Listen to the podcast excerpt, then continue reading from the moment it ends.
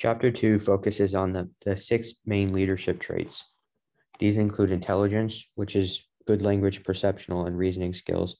confidence, which is being self-assured, strong, and very set in your opinion, charisma,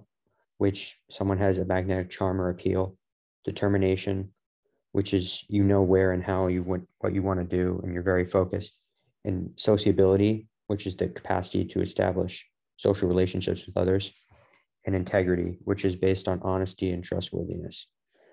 This chapter also related each of these traits to famous leaders throughout history. These include Nelson Mandela, who showed his integrity, bringing down apartheid in South Africa, Harriet Tubman showing determination while leading the Underground Railroad, Winston Churchill showing charisma and confidence and determination as well, leading Britain in World War II, and Mother